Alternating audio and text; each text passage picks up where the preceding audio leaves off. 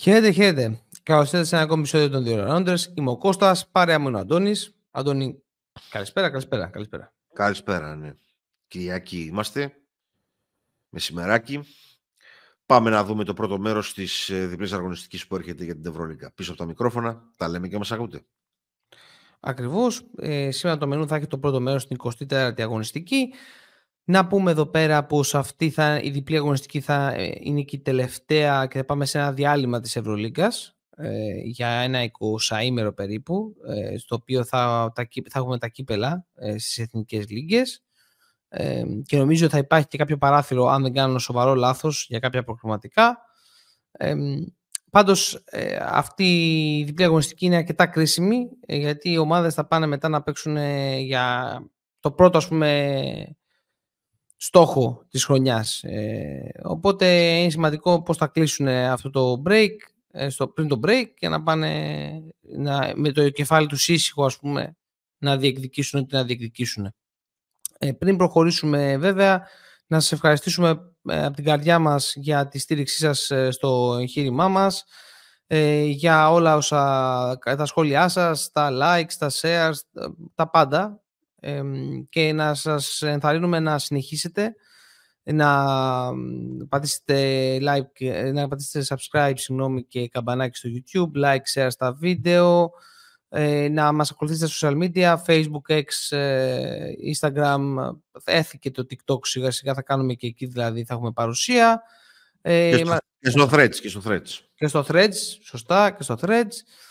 Ε, μας ακούτε σε Apple, σε Apple Podcast και Spotify ε, και μην ξεχνάμε το Substar Reader App, ένα app το οποίο ε, είναι δωρεάν, ε, με το οποίο μπορείτε να έχετε πρόσβαση σε δύο πράγματα. Το πρώτο πράγμα είναι ε, το γραπτό μας περιεχόμενο. Η διπλή εβδομάδα αυτή θα έχει και tips να πάρουμε λίγο μπρος ξανά εκεί πέρα και τα Or Cents που είναι τα last updates για, την, για τις αγωνιστικές της Euroleague που γράφει ο Γιώργος και τα κείμενα τα υπόλοιπα του Κεντάβρου για παράδειγμα. Και έχετε το δεύτερο κομμάτι που είναι τα threads τα οποία δημιουργούμε. Μπορείτε να δημιουργήσετε και εσείς threads για θέματα και έτσι να αλληλεπιδρούμε εκεί πέρα χωρίς περιορισμό στις σκέψεις μας. Δηλαδή να γράφουμε και να επεκτηνόμαστε άνετα σε όσα κάνουμε. Αυτά. Και πάλι σας ευχαριστούμε πάρα πολύ. Πάμε να δούμε την 24η ε, αγωνιστική, η οποία ξεκινάει με ε, την, θα παιχτεί τρίτη Τετάρτη, 30 πρώτου και 31 πρώτου. Ξεκινάει με το Bayern Μπασκόνια 9 ώρα το βράδυ. Ένα κρίσιμο παιχνίδι και για τις δύο ομάδες. Ε, η, η Μπασκόνια με δεύτερη σερίτα απομακρύνεται από την εξάδα, το κυνήγι της εξάδας, ενώ η Bayern με ήττα αποχαιρετά σχεδόν τα play-in. Ε, τι έχουμε κρατήσει, έχουμε κρατήσει ότι ε, η Bayern πρέπει να, ε, να περιορίσει πάρα πολύ τη δημιουργία του McIntyre και να κλειδώσει το αμυντικό rebound. Σχετικά με το αμυντικό rebound, το ίδιο ισχύει και την Πασκόνια, μιας και η Bayern είναι η τρίτη ομάδα με περισσότερα επιθετικά rebound, παίρνει περίπου 12 ένα παιχνίδι. Ε, για την Bayern έχω κρατήσει ότι επιθετικά χρειάζεται δημιουργία από τον τη και οι ψηλοί να χτυπήσουν τους Κοστέλο και Κότσαρ, πάνω στους οποίους έχουν ένα σχετικό πλεονέκτημα. Δηλαδή ο Ιμπάκα και ο Μπούκερ εναντίον των δύο αυτών ψηλών. Ε, απ' την άλλη, η Μπασκόνια ε, έχει το Μονέκε και το Σιδεκέσκη που είναι πάρα πολύ κρίσιμοι ε, και στο μαρκάρισμα στην άμυνα και επιθετικά με το επιθετικό του rebound και το ότι ανοίγουν το γήπεδο με το τρίποντο. Περιμένω να ακούσω και την άποψη του Αντώνη. Ναι, είναι ένα παιχνίδι το οποίο οι ομάδες έχουν σε διαφορετικούς τομείς του παιχνιδιού προβλήματα. Στην, ε, στην Bayern το μεγαλύτερο πρόβλημα είναι η επίθεσή της και στην Μπασκόνια το μεγαλύτερο πρόβλημα είναι η άμυνά της. Ε, νομίζω ότι ήταν πολύ σημαντική η ήττα την προηγούμενη εβδομάδα από την ε, Βαλένθια και πρέπει να κάνει ό,τι περνάει το χέρι της Μπασκόνια για να κερδίσει το συγκεκριμένο παιχνίδι. Ε, τα περισσότερα τα πράγματα τα οποία είπες συμφωνώ απόλυτα. Ε, απλώς να προσθέσω ότι κάπως πρέπει να βρει ο coach Ιβάνος τρόπο να εμπλέξει τον Κοστέλο και τον Κότσαρ γιατί δεν γίνεται να περιμένει όλη του το σκοράσμα και, και τη δημιουργία και τα πάντα από, το, από τους κοντούς. Ε, θα ήθελα να δω και παραπάνω χρόνο και στον Δίες και στον Ρογκαβόπουλο. Τους έχουμε ξεχάσει λιγάκι. Ε, σημαντικό το match του Μπούκερ με το Μονέκε. Ε, έχει ένα πολύ μεγάλο ενδιαφέρον.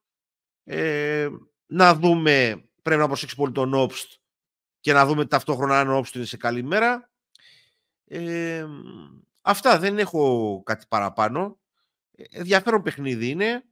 Περισσότερο για την ε, Μπασκόνια θα έλεγα. Ναι. Νομίζω ότι αυτές οι ομάδες του 9-14... Ε, ναι, ναι, ναι. ναι υπάρχει, Γενικότερα... κάποιος, υπάρχει κάποιος λόγος που είναι εκεί. Ναι. Γενικότερα, περισσότερο έχει να χάσει η Μπασκόνια αλήθεια είναι παρά να ναι, κερδίσει ναι. τόσο η Bayern. Και γενικά μετά τον τραυματισμό είναι και σε πολύ χειρότερη κατάσταση ο Μπολμάρο, ο οποίος στο, στο ξεκίνημα της διοργάνωσης τους έδινε τουλάχιστον ε, με ένα μεγάλο κομμάτι από τις, ε, τις δημιουργίες. Και φαίνεται και ότι ο coach Λάσο έχει χάσει λίγο την εμπιστοσύνη του στον Μπόγκα και το τι που μπορεί να του δώσει μέσα στο γήπεδο. Ε, Σημαντικό μάτι για την Πασκόνια, επιμένω. Αυτά. Πάμε τώρα στο Βιλερμπάν Φενέρ, 9 η ώρα το βράδυ της Τρίτης. Ε, η σοβαρή Φενέρ πρέπει να κλειδώσει τα rebounds και να παίξει καλή άμυνα. Παίζει με μία από τις χειρότερες άμυνες της διοργάνωσης και συνολικά μία από τις χειρότερες ομάδες της διοργάνωσης. Ε, μάλλον είναι χειρότερη και από την Άλμπα. Ε, η Βιλερμπάν. Θα χρειαστεί τον καλό Μότλι και τους Παπαγιάννη και Σανλή να ανοίξουν το γήπεδο. Ε, καλή άμυνα έχω σημειώσει στο δυνατό χέρι του Καμπαρό να μην βρει εύκολα jump shoots και drives. Ε, και για τη Βιλερμπάν να δώσει μπάλες στο φάλ που έχει ένα σχετικό πλεονέκτημα απέναντι στους ψηλού της Φενέρ. Αυτά έχω σαν σημειώσεις για το παιχνίδι. Ε, δεν ξέρω, Αντώνη, αν θες εσύ να προσθέσεις κάτι, αν είναι κάτι το οποίο ε, ναι. ε, όχι, Κωστά. Είναι ένα παιχνίδι το οποίο πρέπει να το πάρει η Φενέρ. Δεν έχει τώρα, πώς το λένε. Η ναι, Φενέρ ναι. κοιτάει, έχει ξεκάθαρα στόχο την τετράδα. Ε, θα δούμε αν έχει τις δυνατότητες, αλλά ο στόχος της αυτή τη στιγμή της διοργάνωσης είναι εκεί πέρα. Ναι, ε, το πώς θα καλύψει το, το, το, το κενό που μένει με τον Μπιέρ και το Χιες Ντέβις είναι το μεγάλο κόλπο του ή η δυσκολία αν θέλεις του κότσου Γιασκεβίτσου. Έδειξε καλά στοιχεία ο, ο, αυτός ο Νούα. Ε, το, τον θυμόμουν και λίγο και από την ε, Βιλερμπάν. Ε, είναι σημαντικό να μπορέσει να του δώσει ε, ο συγκεκριμένος παίχτης ε, σοβαρά λεπτά στο rotation. Ε, από εκεί και πέρα έχουμε ξαναπεί πολλές φορές για την ε, Φενέρ, λιγότερο τρίποντο, να εκμεταλλευτούμε όσο περισσότερο γίνεται τον ε, Μότλεϊ και να είμαστε σοβαροί στην άμυνα. Νομίζω ότι το να είμαστε σοβαροί στην άμυνα υπερκεράζει όλα τα υπόλοιπα πράγματα που, ναι, ναι. που είπα προηγουμένως. Αυτά. Πάμε, προχωράμε στο Ερυθρό Βαλένθια. Πάλι 9 η ώρα, ε, την Τρίτη το βράδυ, 31 ε, ένα γενικό σχόλιο, έλειπα και στο προηγούμενο podcast, είναι ότι γενικά θεωρώ ότι στο τέλος της χρονιάς ο Ερυθρός ε, θα σκέφτεται τα μάτια με Άλμπα και Βιλερμπάν και θα χτυπάει λίγο και ο κόσμο Φερόπουλος θα χτυπάει το κεφάλι του στον τοίχο. Ε, ε, οι ομάδες αυτές έχουν πέντε νίκες στη διοργάνωση. Η μία από αυτές είναι με τον Ερυθρό. Ε, είναι, είναι, πολύ, είναι μεγάλο drawback το να χάσεις και από τους δύο. Ε, έτσι, συνεπώς έχουν μειωθεί οι ελπίδες του Ερυθρού για το play-in, ε, αλλά το μάτι τους μπορεί να τον βάλει ίσως ξανά στο παιχνίδι. Ε, είναι ερωτηματικό η συμμετοχή του Διόντος ακόμη. Γενικά η Βαλένθια δείχνει να έχει προβάδισμα σε όλους τους τομείς, περισσότεροι στους ψηλούς για να φέρει τους αντίστοιχους του Ερυθρού, πιο προσελευμένη στην άμυνα, από τις καλύτερες άμυνες της διοργάνωσης, το top 3, ε, αν δεν κάνω σοβαρό λάθος. Μεγάλο πλεονέκτημα του Τζελέγη απέναντι σε, όλα τα, σε όλη την περιφέρεια του Ερυθρού να προσθέσω ότι ε, δίπλα στον, στον δεν θα παίξει σίγουρα ο Νέντοβιτς ε, στο μάτς.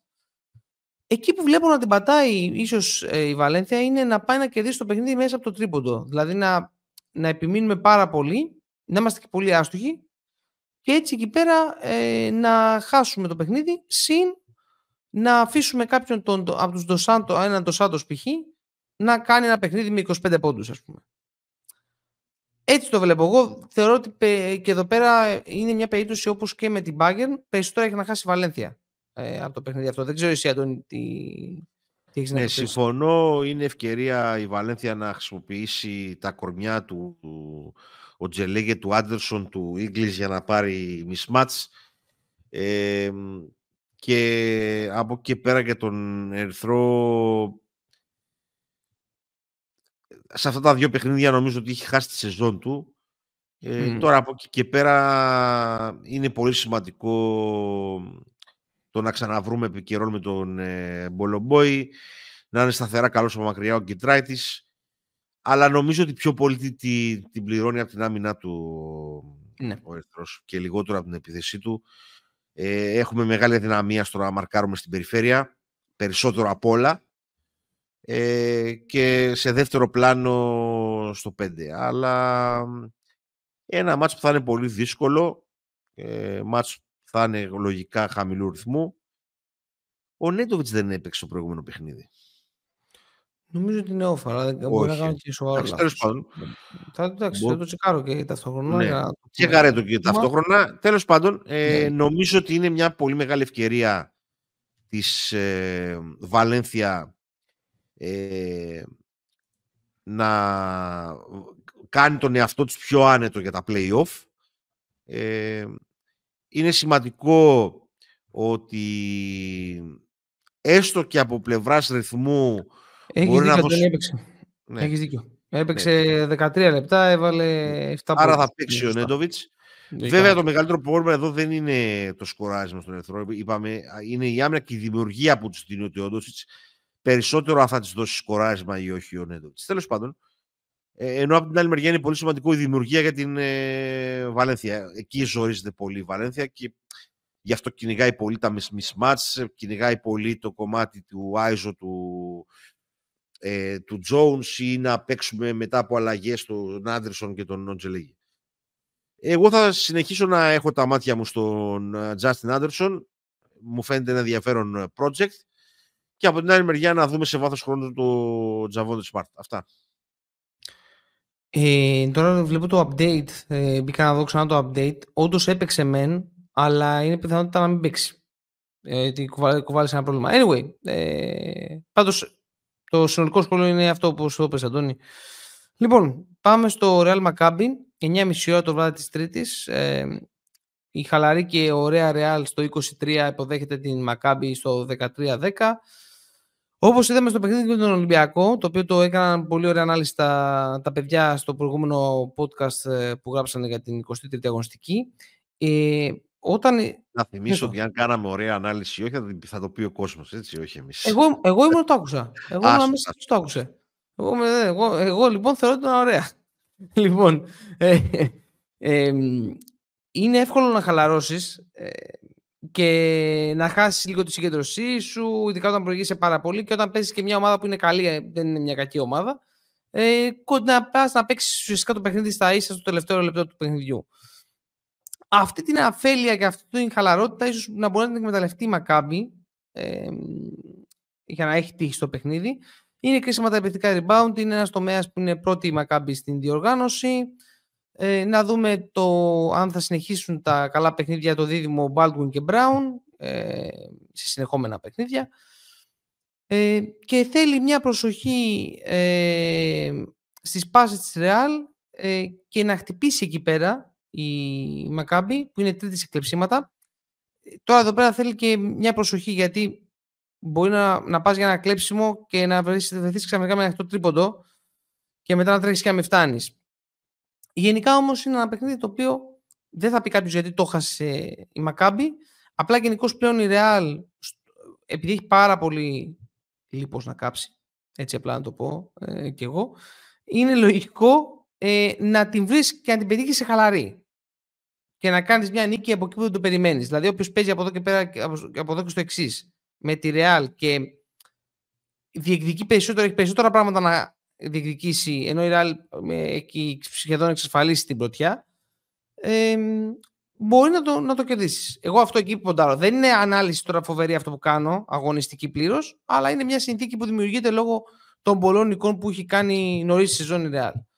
Ε, Αντώνη, τη γνώμη σου. Ε, ναι, γιατί για να το πούμε και στα ελληνικά δεν μπορείς να προσποιηθείς το κίνητρο. Είναι ένα πράγμα το οποίο είναι πάρα πολύ δύσκολο. Από την άλλη μεριά, ίσως να φοβόμουν την Real περισσότερο εκτός έδρας, να κάνει γκέλες δηλαδή, θέλω να πω, παρά εντός έδρας. Παρά εντός έδρας. Ναι, εντάξει. Είναι μια ομάδα. Απ' την, απ την άλλη, εντός έδρας να πούμε ότι έχει παίξει κάτι παρατάσεις, έτσι. Ναι, έχει, εντάξει, έχει εντάξει, κινδυνεύσει. Εντάξει, έχει κινδυνεύσει, έχει κινδυνεύσει. Η Real φαίνεται ότι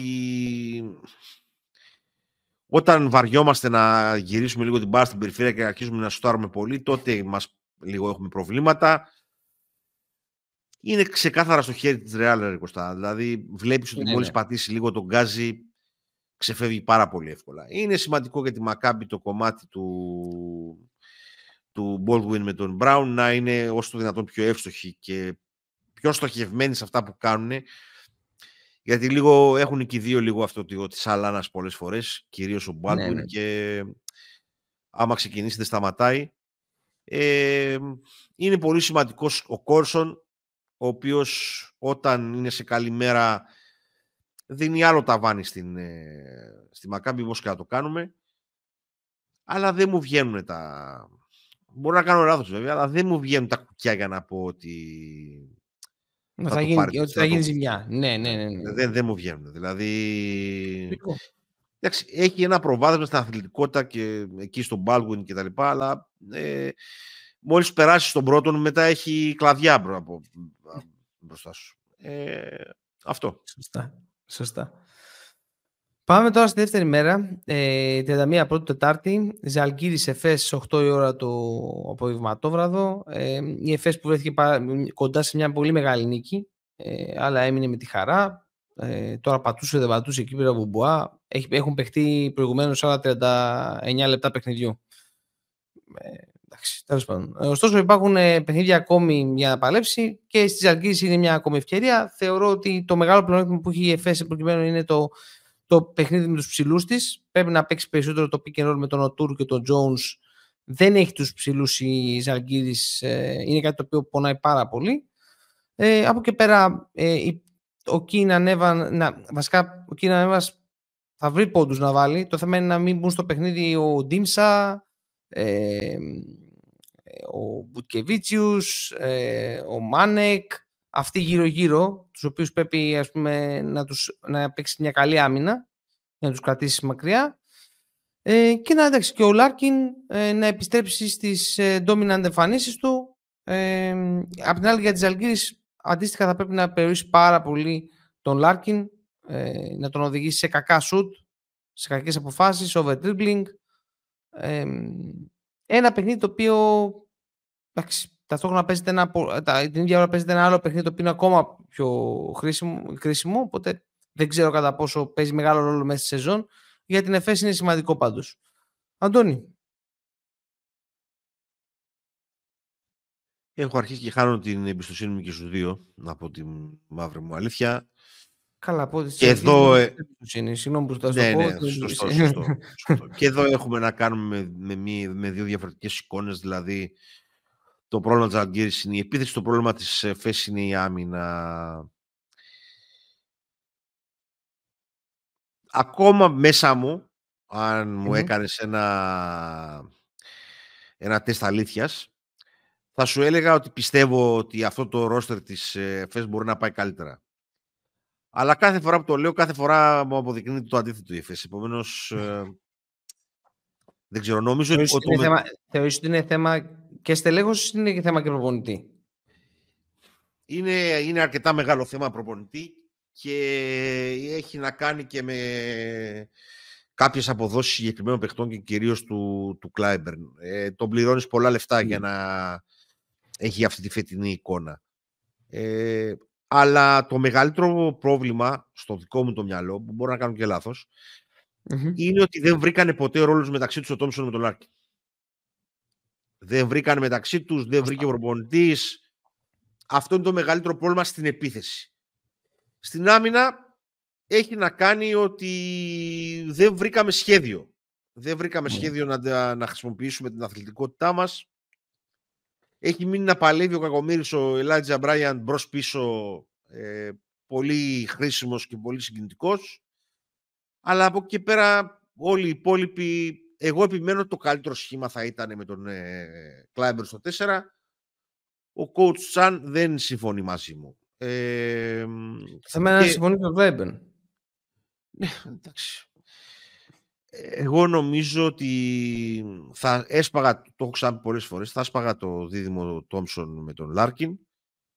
Ε, θα χρησιμοποιούσα εναλλάξ το Μπομπουά και τον Μπράιαντ δίπλα τους Ε, ναι, θα, έπαιζα, θα έπαιζα αρκετή ώρα με τον ε, Κλάιμπερ στο 4 και από εκεί και πέρα είναι καλός ο Πλάις αλλά σου αφήνει τόσο μεγάλο και, ε, στην επίθεση αλλά σου αφήνει τόσο μεγάλο κενό στην άμυνα που δεν ξέρω κατά πόσο μπορεί να βοηθήσει. Ναι. Ε, θα είχα φτιάξει μια ομάδα που θα άλλαζα σε όλα και να στηριχτώ στην αθλητικότητά μου και στην πίεση ε, και σε ξεκάθαρους ρόλους. Ε, αισθάνομαι ότι δεν υπάρχουν ξεκάθαροι ρόλοι στην... Ε... Δηλαδή θα ξεκινούσα τον ε, Λάρκιν με τον Λάτζια Μπράιαντ ε, και θα mm ερχόμουν από πίσω με τον ε, Τόμψον και τον Μπομπουά. Ε, αλλά ε, νομίζω ότι το ταβάνι ξεκαθαρίζει από το κομμάτι του, του Κλάιμπερ και των ρόλων. Και δεν βλέπω και το αυτό το παίζουμε για τον προπονητή μας. Δεν το είδα από την πρώτη στιγμή. Ε, μάλλον δεν πιστεύουμε σε αυτά που μας λέει. Το οποίο είναι πολύ σημαντικό κομμάτι στον αθλητισμό. Μάλιστα. Τα λέει, τα πες πολύ σωστά. Πάμε τώρα στο Μονακό Παρτιζάν στις 8 η ώρα επίσης. Ένα ντέρμπι στο κυνήγι της Εξάδας. Η Παρτιζάν αποτελεί μία από τις καλύτερες επιθέσεις και μία από τις χειρότερες άμυνες της Λίγκας. Η Μονακό πάλι είναι στη μέση αυτών των κατηγοριών. Δεν είναι ούτε χειρότερη ούτε, ε, ούτε χειρότερη άμυνα, ούτε καλύτερη επίθεση, ούτε το ανάποδο τέλος πάντων. Η εξασφάλιση του αμυντικού rebound η Μονακό είναι τέταρτη σε επιθετικά rebound στην οργάνωση και ο περιορισμός των λαθών θα είναι κλειδί για την Παρτιζάν. Να μην ερωτευτεί το τρίποντό της και να περάσει μπάλα προς τα μέσα για να φθείρει ε, την Μονακό. Η Μονακό από την άλλη θα χρειαστεί τον καλό Mike James ε, και να μοιράσει, να μοιράσει όλη η ομάδα την μπάλα, δηλαδή να παίξουμε και τα άλλα τα παιδάκια και να μπουν και άλλοι παίκτες στο παιχνίδι. Αυτό γενικότερα τη Μονακό την κάνει καλύτερη. Το έχουμε δει δηλαδή μέσα στη ζωή πάρα πολύ αυτό. Πάρα πολύ ενδιαφέρον το match-up ε, του Διαλό με τον Ντοζίερ και να προσθέσω εγώ ένα τελευταίο έτσι στατιστικό ότι μέχρι τώρα η Μονακό δεν έχει νίκη απέναντι στην Παρτιζάν σε όσες φορές έχουν παίξει στη διοργάνωση. Έχουν παίξει τρεις φορές και τις τρεις φορές έχει κερδίσει η Παρτιζάν. Αυτά. Ναι. Αντώνη. Ε, νομίζω ότι το σημαντικό του ρόλο και εδώ ε, έχει να κάνει με τους ρόλους. Νομίζω ότι το James Lloyd και φέρνουμε από τον πάγκο το, ο Κόμπο Ουτάρα είναι το καλύτερο δυνατό όσον αφορά ναι. το κομμάτι των guard.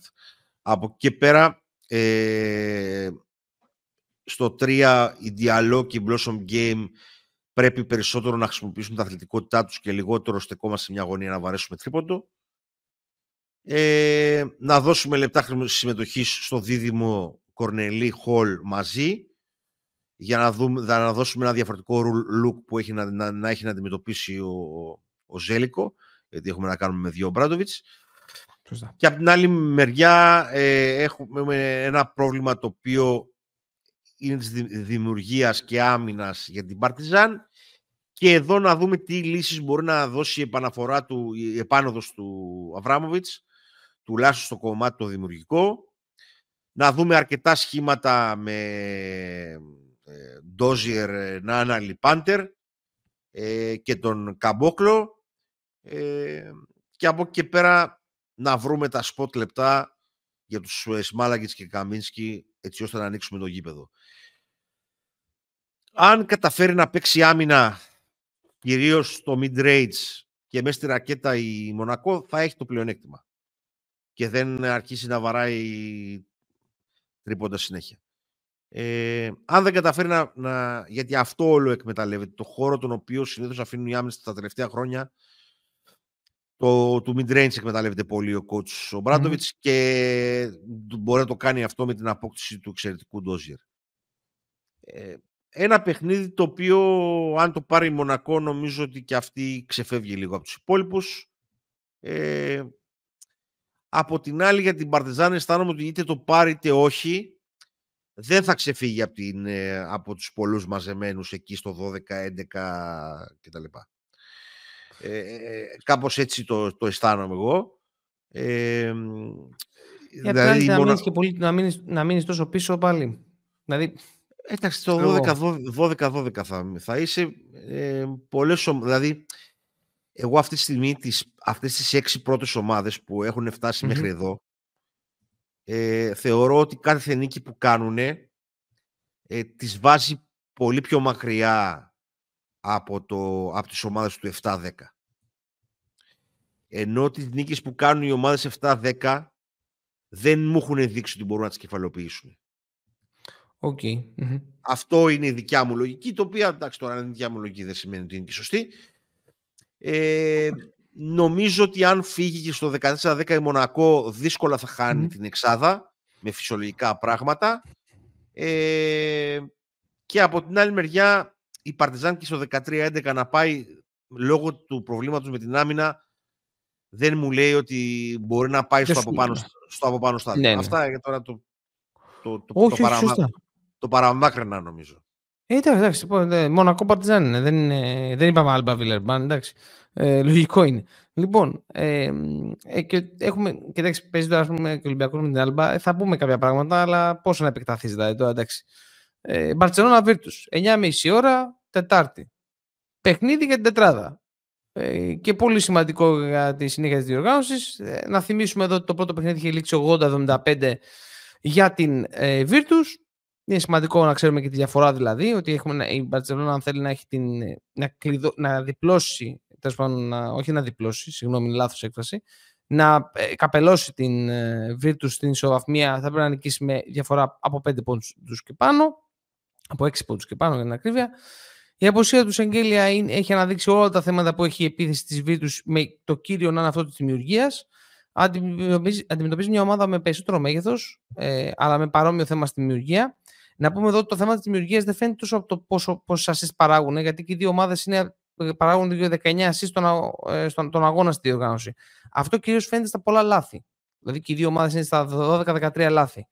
Ε, Συν ότι αν δεις τα τελευταία παιχνίδια της Virtus, χωρίς του Σεγγέλια, έχει πέσει πάρα πολύ παραγωγή ε, στις assist, σε, ε, σε αναλογία πάντα με τα λάθη. Ε, είναι κλειδί η εμφάνισης του Βέσελη που απέναντί του δεν έχει κάποιον σοβαρό αντίπαλο ψηλό και του Κάλινιτς, ε, ο οποίος επίσης στα forward με εξαίρεση ίσως τον Κοντινιέ δεν έχει πάρα πολύ μεγάλο αντίπαλο. Μπορεί να παίξει στο post και οι δύο και να δημιουργήσουν μεγάλα προβλήματα για τη Virtus. Αντίστοιχα για τη Virtus Παραμένει κομβικός ο Χάκετ, ο οποίος θα σηκώσει πάλι το βάρος της επίθεσης. Μαζί έχω προσθέσει με τον Λούντμπεργκ, ο οποίος είναι ο μόνος που από τα γκάρντα της ε, ε, της μπορεί να δημιουργήσει για τον εαυτό του και να ξεμπλοκάρει λίγο κάποιες στιγμές την επίθεση ε, της ομάδας του, του coach Μπάνκι. Αυτά. Αγαπητέ Αντώνη, το δικό σου input; Πολύ μεγάλο ρόλο θα παίξει ο ρυθμός η Μπαρσελόνα θέλει να τρέξει, η Βίρτου θέλει να πάει σε πιο σετ παιχνίδι. Ε, νομίζω ότι πρέπει να εκμεταλλευτεί full τους ψηλούς της και τον ε, Βέσελη και τον ε, Ραν Γκόμες η, η Μπαρσελόνα. Πρέπει να, αν θέλουν να κερδίσουν, να επανέλθουν σε καλές εμφανίσεις. Ο Κάλης με τον Τζαμπάρι Πάρκερ που στην προηγούμενη εβδομάδα ήταν σε κακά βράδια. Ε, λιγότερο για κουμπάιτης και να βρει ρυθμό Λαπροβίτολα και αν δεν τον βρει αυτό ρυθμό δεν χρειάζεται να παίξει τόσο πολύ, ας παίξει παραπάνω ο Μπριζουέλα, ο οποίος είναι ένα παιδί που έχει ρυθμό ήδη. αυτό είναι ένα παιχνίδι νομίζω ότι το οποίο είναι περισσότερο στο χέρι της Μπαρτσελώνα, ενώ αν θα παίξει καλά μπορεί να το πάρει πιο εύκολα. Ε, εξαρτάται νομίζω το, το ταβάνι του παιχνιδιού του Μπαρσελόνα. Ε, καλή άμυνα και τρέξιμο. Δεν έχω να πω πολλά πράγματα γιατί είναι... Για τη Virtus πρέπει να κάνει το ακριβώς ανάποδο. Να, προσπαθεί να εξασφαλίσει το αμυντικό rebound απέναντι σε παιδιά τα οποία ε, έχουν μεγαλύτερο μέγεθος. Ε, να προσπαθήσει να παίξει με πολλά screen. Ε, να βοηθήσει ο Αμπάς με την αθλητικότητά του νομίζω ότι το έχω από την αρχή της χρονιάς αυτό ως αισθηση ότι υποχρησιμοποιούμε πολύ τον ε, Ντόμπριτς και ότι είναι πολύ καλύτερος παίχτης από τα λεπτά του οποίου του δίνει ο Μπάκη.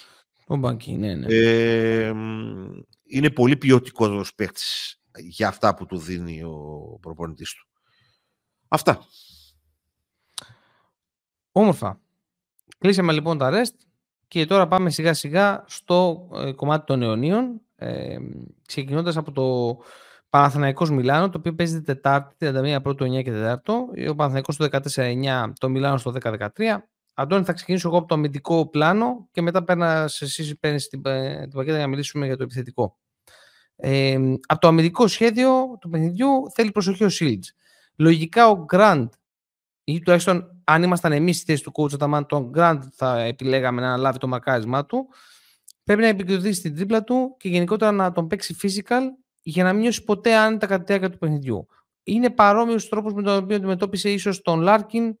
Ε, και δεν θυμάμαι τώρα και ποιον άλλον αντιμετώπισε τελευταία με τον οποίο δεν, κόλλησε. Ε, όχι, νομίζω ότι αυτοί είναι πιο γρήγοροι παίχτε. Εδώ έχει να κάνει ξεκάθαρα με το πόσο προσιλωμένος είσαι και το πόσο πίεση του βάζεις έτσι, ναι, ναι. έτσι ώστε να μην νιώσει mm. άντα γενικότερα.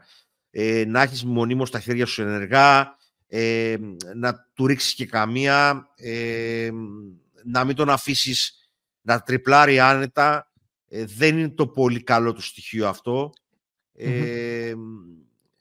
αυτό νομίζω ότι είναι περισσότερο. Τα άλλα είχαν να κάνουν πιο πολύ με το πώς αντιμετωπίζαμε τα screen, το ναι. πώς αντιμετωπίζαμε το skills και την ταχύτητα του. Εδώ είναι ένας παίκτης που είναι πιο all around, αλλά ε, νομίζω ότι το βασικό είναι να μην αισθανθεί άνετα στη διάρκεια του παιχνιδιού.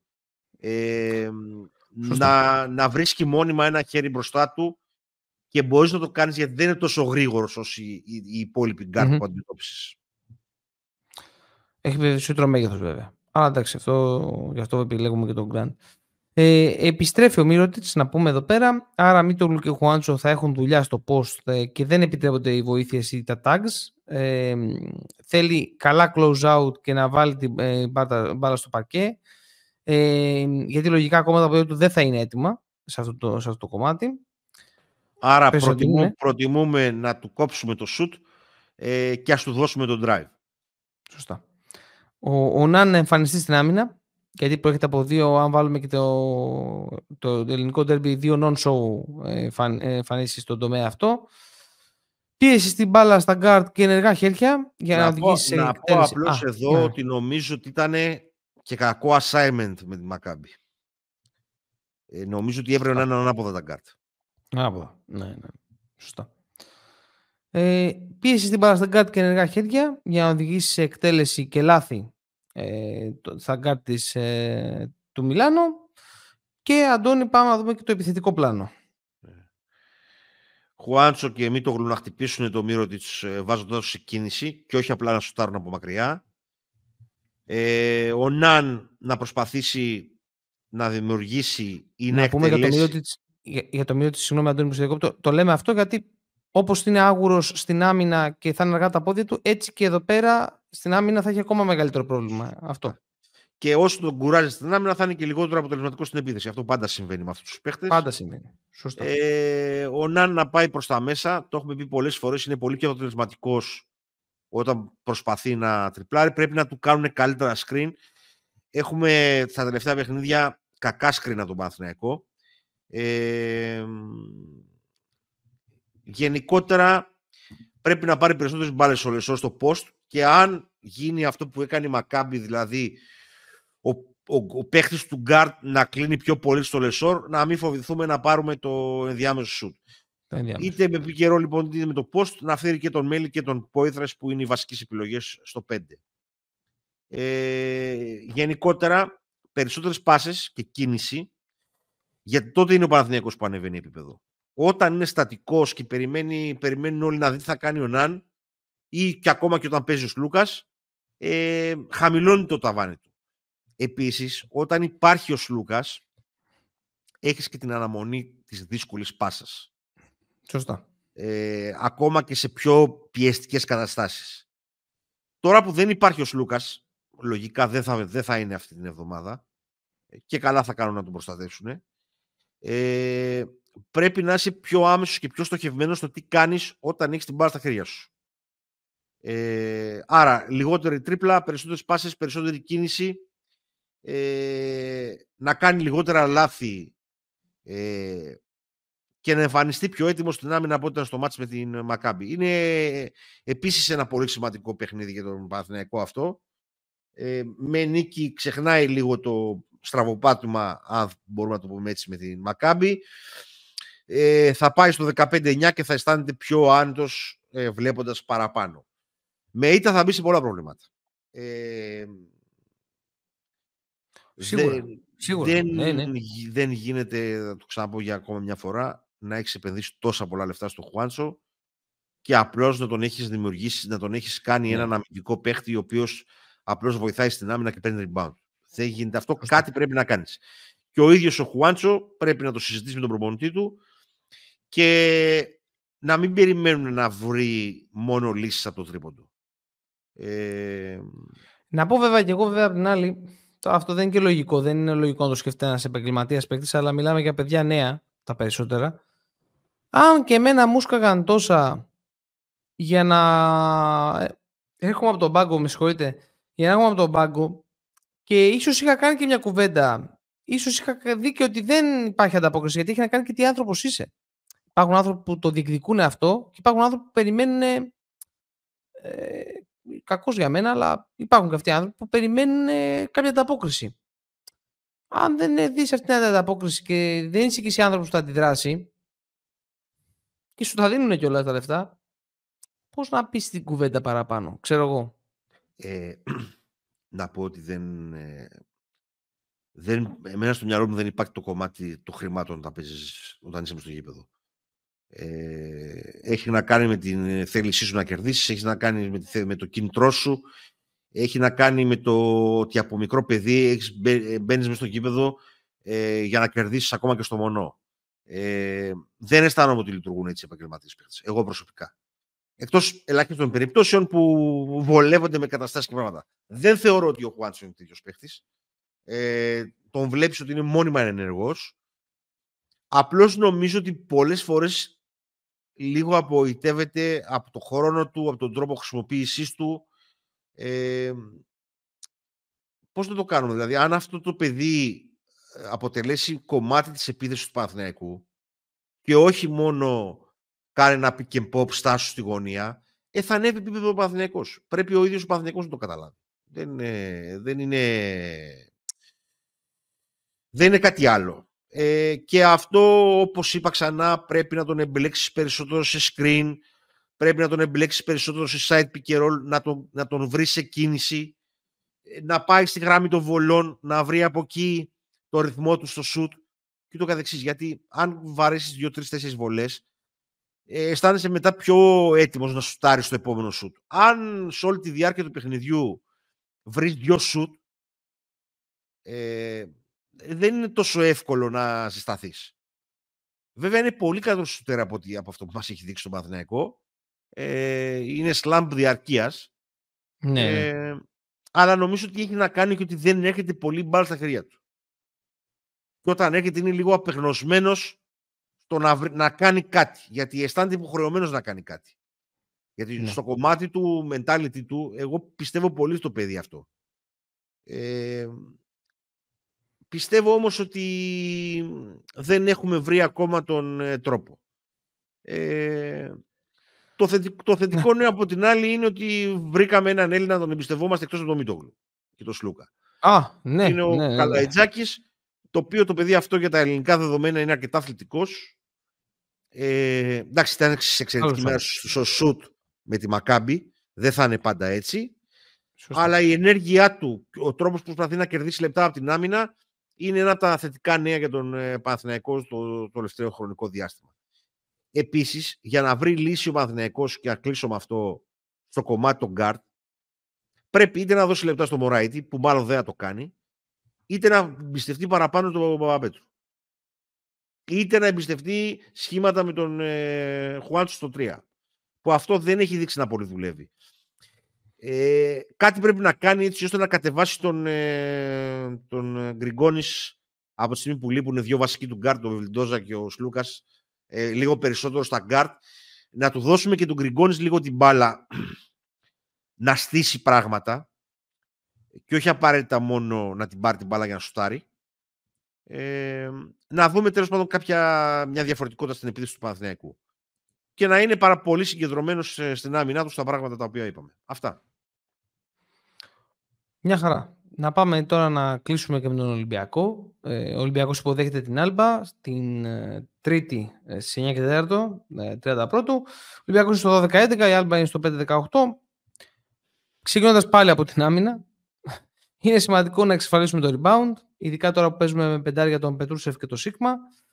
Να δούμε αμυντικά πώς θα αξιοποιήσουμε το Moses Wright ε, και πώς θα τον αξιοποιήσουμε. Ε, να πούμε εδώ ότι θα παίξει ο Moses Wright. Ε, ο coach είπε ότι θα είναι η πρώτη φορά λέει, που θα βάλει παίχτη μετά από μία προπόνηση.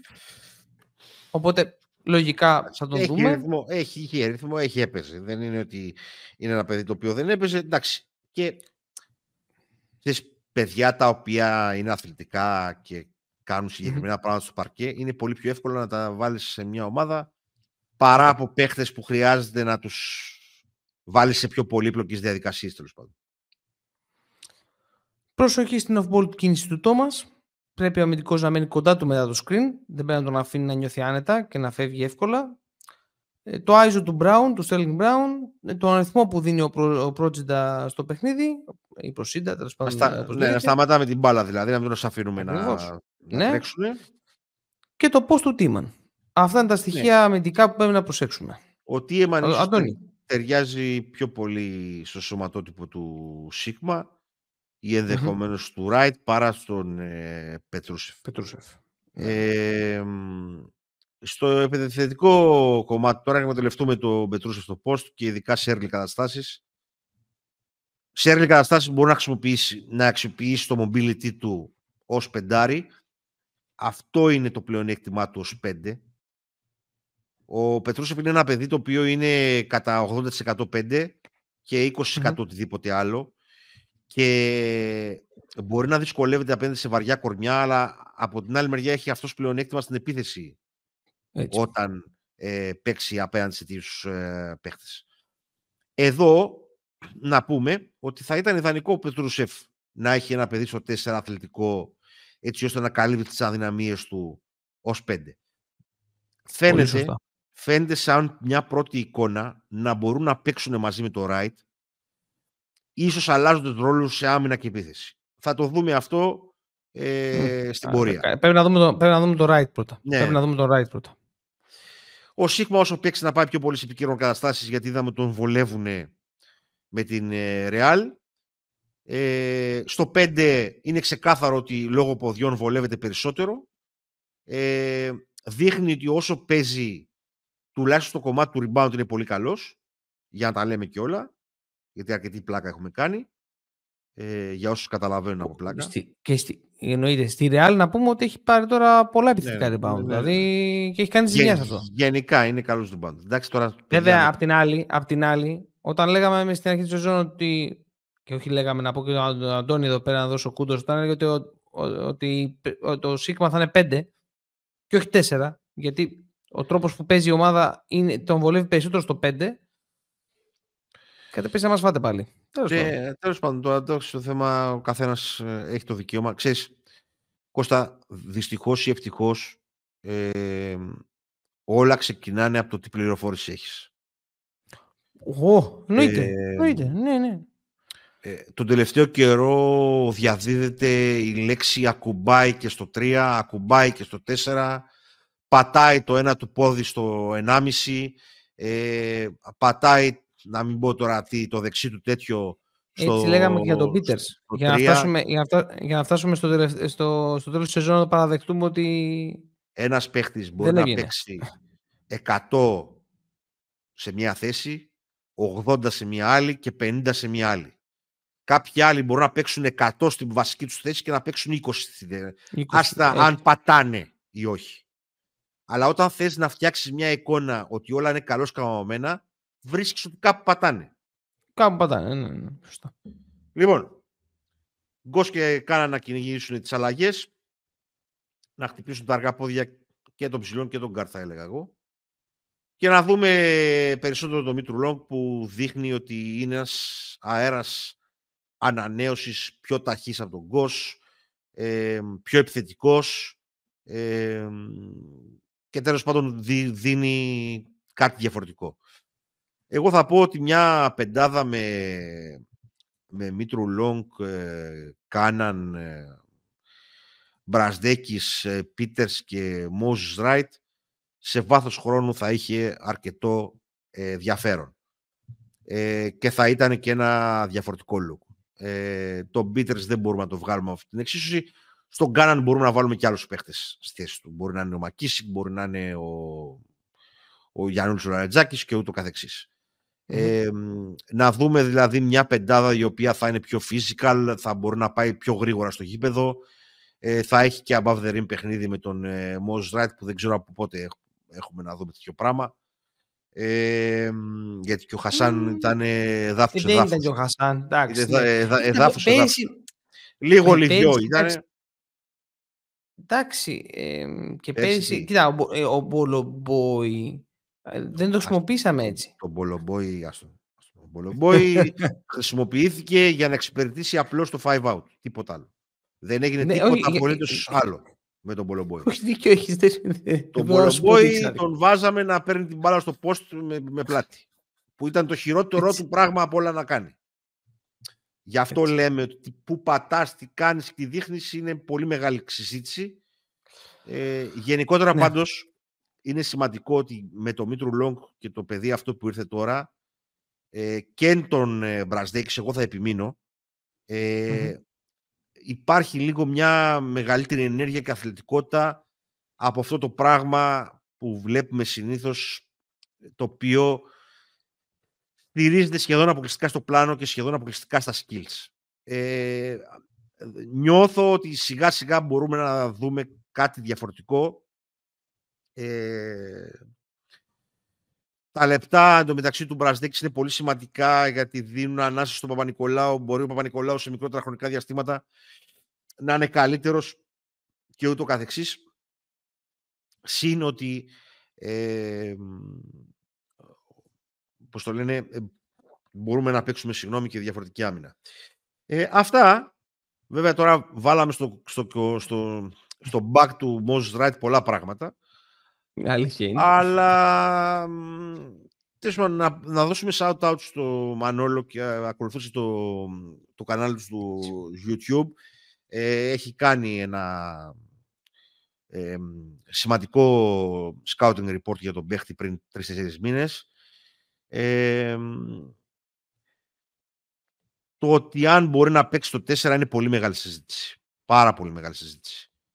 Ε, αλλά ο συνδυασμός του με τον Πετρούσεφ ίσως να έχει ένα ενδιαφέρον να δούμε μήπως ο ένας καλύπτει τις αδυναμίες του άλλου. Θέλω να τον δω και στην άμυνα στο post, αν αντέχει, ε, γιατί ξέρεις, καμιά φορά οι high flyers, ε, οι παίχτες οι οποίοι στηρίζονται στο, στην αθλητικότητά τους, δεν έχουν καλό gravity χαμηλά, να δούμε πώς είναι τα πόδια του και διάφορα πράγματα τα οποία ναι. πάντα όταν έρχεται ένας καλός παίχτης είναι ενδιαφέροντα πολύ. Είναι Αυτά... καλό το παιχνίδι με την Άλμπα. Είναι ναι, καλό το παιχνίδι με την Άλμπα. Είναι ένα καλό παιχνίδι αυτό για να, ναι. για να δούμε πράγματα, να μοιραστεί ο χρόνος συμμετοχής, να παίξουμε πιο γρήγορα, πιο άμεσα, να, να, να δούμε τέλος πάντων ε, να τρέξουμε λιγάκι με, τους, ε, με τις συνθέσεις που είπαμε, ε, να δούμε κάτι διαφορετικό από αυτό που έχουμε συνηθίσει να βλέπουμε. Αυτά νομίζω ότι και είπαμε και πολλά για το παιχνίδι. Μιλάμε για μας που είναι, έτσι. Μιλάμε για... Δεν, δεν συζητάμε καν για αυτό το κομμάτι. Για να πας, Αν... για να πας στη Γερμανία να παίξεις το κρίσιμο παιχνίδι. Αν χάσουμε από την Άλμπα... Εντάξει. Μετά στην έδρα μας κιόλας. Δεν, δεν νομίζω η ομάδα είναι πολύ καλύτερη, είναι, ε, είναι σοβαρή. Ε, δεν νομίζω ότι θα αντιμετωπίσει ιδιαίτερα προβλήματα στο μάτς με την ε, Άλμπα. Ο Ολυμπιακός έχει ένα μεγάλο πλεονέκτημα ότι ε, μπορεί να σφίγγει τις βίδες κατά τη διάρκεια ενός παιχνιδιού. Σωστά. Απλώς πολλές φορές δεν φτάνει αυτό. Αυτό. Δηλαδή το πρόβλημά του κυρίως είναι επιθετικό και δεν έχει να κάνει ε, με, την, ε, με την άμυνα. Άμυνα, κουτσά στραβά σε κάθε παιχνίδι, άλλες φορές για 30 λεπτά, άλλες φορές για 25 λεπτά θα παίξει και θα παίξει μέχρι εξαντλήσεως των παιχτών. Ε, από εκεί και πέρα το κομμάτι είναι τι γίνεται, πώς αυτό το πράγμα το εκμεταλλεύεσαι μπροστά. Ε, αυτά. Ωραία. Λοιπόν, φτάσαμε στο τέλος ε, αυτού του επεισοδίου ε, για, το, για την 24η αγωνιστική, το preview που κάνουμε κάθε φορά. Να σας ε, ευχαριστήσουμε για τη στήριξή σας, να σας καλέσουμε να μας ακολουθήσετε στα social media, Facebook, Instagram, X, Threads και τώρα θα ανοίξουμε και TikTok. Να πατήσετε subscribe, να, το καμπανάκι, share, like στο YouTube, ε, να γράψετε σχόλια για να βλέπουμε το feedback σας εκεί πέρα, ε, να κατεβάσετε το Subtitle App ναι, για να μπορείτε να βλέπετε το γραπτό περιεχόμενο που ανεβάζουμε, αλλά και τα threads. Θυμίζουμε, τα threads μπορείτε να τα φτιάξετε κι εσείς, να μας καλέσετε δηλαδή να συζητήσουμε κάτι το οποίο, σας, ε, το οποίο έχετε σκεφτεί για το μπάσκετ ή και για, όχι για το μπάσκετ, δεν ξέρω, μπορεί να έχει κάποιος, κάποιο άλλο ενδιαφέρον, να έχει δει κάποια σειρά, ας πούμε, τελευταία. Κάτι που τον ενδιαφέρει. Ε, αυτά. Αυτά. Ε, συνεχίζουμε. Ε, έχετε μια πολύ κρίσιμη διπλή αγωνιστική. Θα είμαστε εδώ πέρα εμείς. Μέσα εβδομάδα θα έρθει και το, επεισόδιο, το επεισόδιο για την 25η. Χαιρετούμε και σας ευχαριστούμε πάρα πολύ. Γεια σας. Ευχαριστούμε πολύ.